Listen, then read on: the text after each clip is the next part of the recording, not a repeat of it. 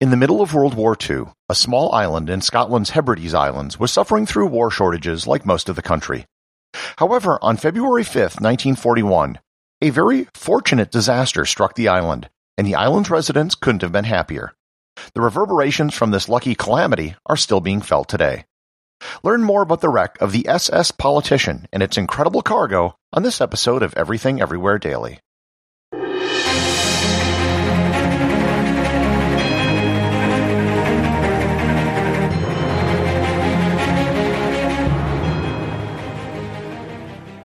This episode is sponsored by ButcherBox. Summer is right around the corner, and that means cookouts. No matter what your preferred food is for a cookout or a barbecue, ButcherBox can help you make it the best. If you want to serve up some hamburgers, ButcherBox has grass-fed ground beef to make the perfect smash burger. Want to cook up some steaks? Well, ButcherBox has that too, with some of the best cuts of steak such as New York strip, ribeye, and filet mignon. Do you like grilled chicken? Well, ButcherBox has some of the best pasture-raised chicken that you will find anywhere. And if you really want to wow people at your next cookout, you can try grilling some of their wild caught salmon on a cedar plank. Sign up at butcherbox.com slash daily and get a special deal. ButcherBox is offering my listeners a free for a year offer plus an additional $20 off. You can choose salmon, chicken breasts, or steak tips free in every order for a year. Sign up today at butcherbox.com slash daily and use code DAILY to choose your free for a year offer, plus get $20 off your first order. This episode is sponsored by Heaven Hill Bottled in Bond Bourbon. I recently had the chance to try Heaven Hill Bottled in Bond, and I can attest to its exceptional aromas with hints of caramel and vanilla intertwining with its oakiness, which provide a well-rounded flavor profile. Taking a sip is akin to experiencing a piece of bourbon history firsthand. Heaven Hill Distillery may be America's most quintessential bourbon distillery. Established in 1935 after the end of Prohibition, the distillery was established by the Shapira family and has remained a family owned distillery to this day. In 1897, Congress passed the Bottled in Bond Act, which set forth strict rules for any bourbon labeled bottled in bond. Heaven Hill Bottled in Bond Bourbon goes beyond the stringent requirements of the law by aging its bourbon for seven years, not four. The end result is a gold medal winning bourbon that truly stands out. Available nationally, look for a bottle at your local store.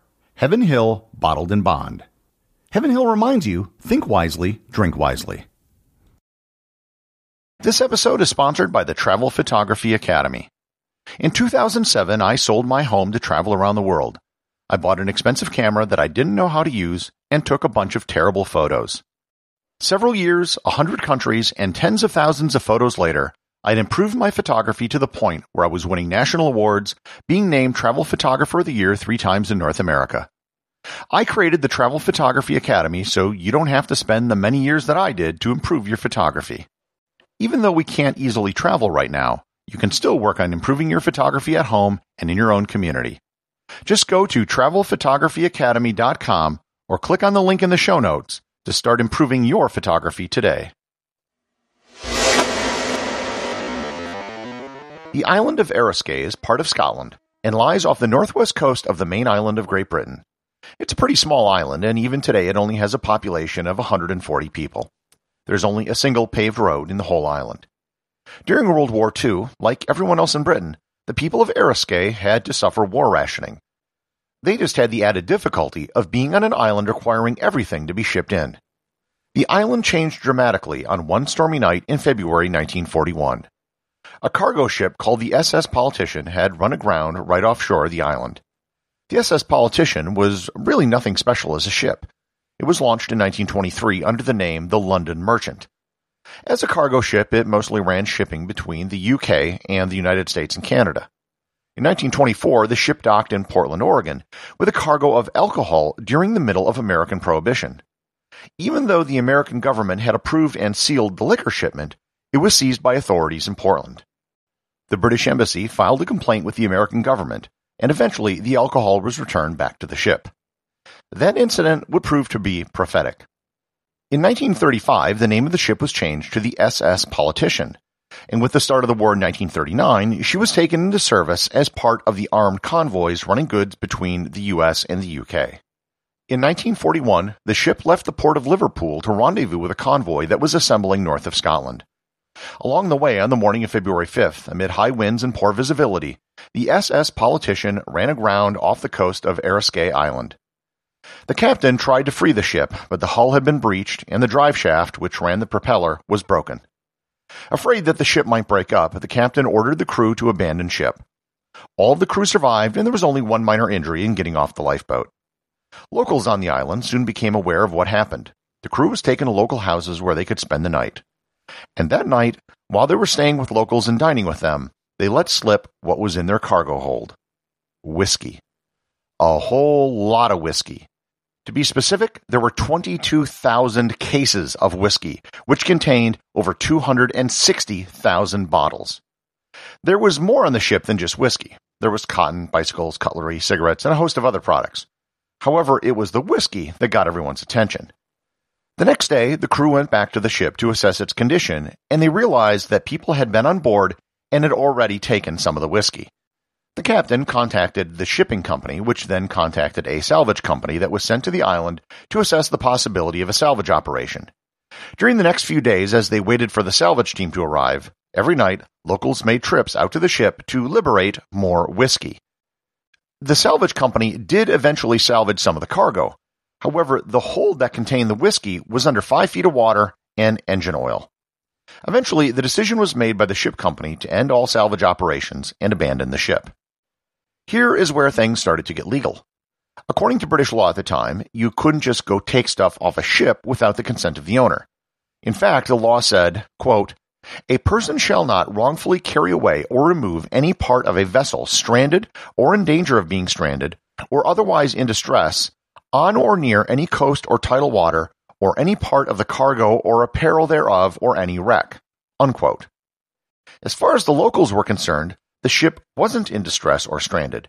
It was abandoned, and the company made the decision to leave all of the whiskey on board. The government, however, had a different view. As far as they were concerned, the locals were engaged in theft. The real issue to the government wasn't so much that it was theft, in fact, as it was the fact that taxes were never paid on the whiskey. Over the rest of February and March, locals, including people from other islands, kept making secret runs to rescue the whiskey. Some people just took a few cases for personal consumption. Others, with larger boats, were taking dozens or hundreds of cases. The islanders began hiding whiskey everywhere on the island. They were hiding it under floorboards, in caves, and they were digging holes. Some locals weren't even bothering to go out to the ship. They were just noticing where their neighbors were stashing the booze and then went out at night to abscond it. A local customs officer named Charles McCall took it upon himself to stop the theft and tax evasion. He ran several trips out to the ship to intercept people making whiskey runs. However, most of the runs were done at night when he didn't go out. The local police mostly turned a blind eye, as these were their neighbors, and most of them also had some whiskey stashed away themselves. In April, another official salvage operation took place. This time they looked at the feasibility of refloating the ship, which turned out to be impossible. They also began a more methodical process of taking the remaining cargo off the ship. However, many of the salvage crew began taking whiskey themselves and giving it to locals. By late April and June, the government's efforts had shifted towards prosecution. They began conducting raids all over the island and arresting locals. Several dozen men were brought up on charges. The charges the government pursued were for far more severe customs charges, not just simple theft. Many of them served short jail sentences. By September, whatever whiskey the official salvage crew could salvage was sent back to the mainland, where excise tags were put on it. In 1942, attempts were made to move the ship. It got about 500 meters when it dropped again, hit a rock, and broke the back of the ship. The customs officer, Charles McCall, wanted the ship blown up to prevent more looting. And on October 16, 1942, the hold containing the whiskey was in fact blown up.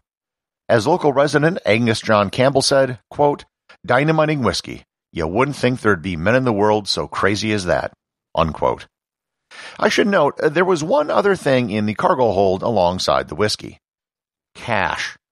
In particular, there was a whole bunch of 10 shilling notes that were about to be sent to Jamaica, which at the time was a British territory. There was about 3 million pounds worth of these 10 shilling Jamaican notes. The money was waterlogged and oily, so it wasn't thought that many people were taking it, as they were mainly focused on the whiskey. However, some of the notes began washing up on shore, and later some of them started showing up at banks. Eventually, they replaced the blue Jamaican notes that were in the ship with purple notes to take them out of circulation.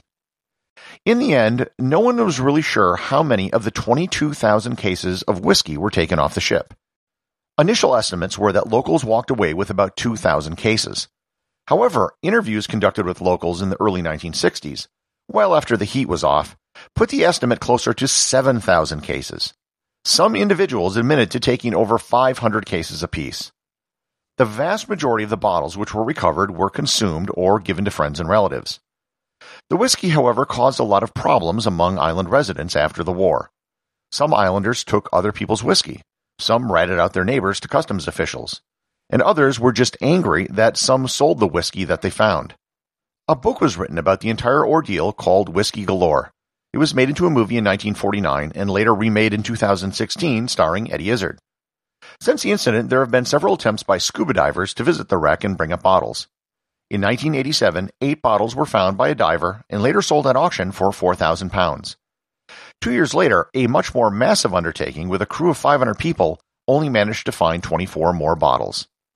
The unopened bottles from the SS Politician have become very valuable collector's items. In the most recent auction, in 2013, a single bottle sold for 12,050 pounds, or nearly $16,000. Executive producer of Everything Everywhere Daily is James Makala. The associate producer is Thor Thompson. Remember to leave a five star review to get your review read on the show. They can be left at Apple Podcasts, Podcast Republic, or wherever you listen to the show. Also, you can help support the show over at patreon.com. Patrons can get merchandise like t shirts and hoodies, as well as having direct access to provide suggestions for future episodes.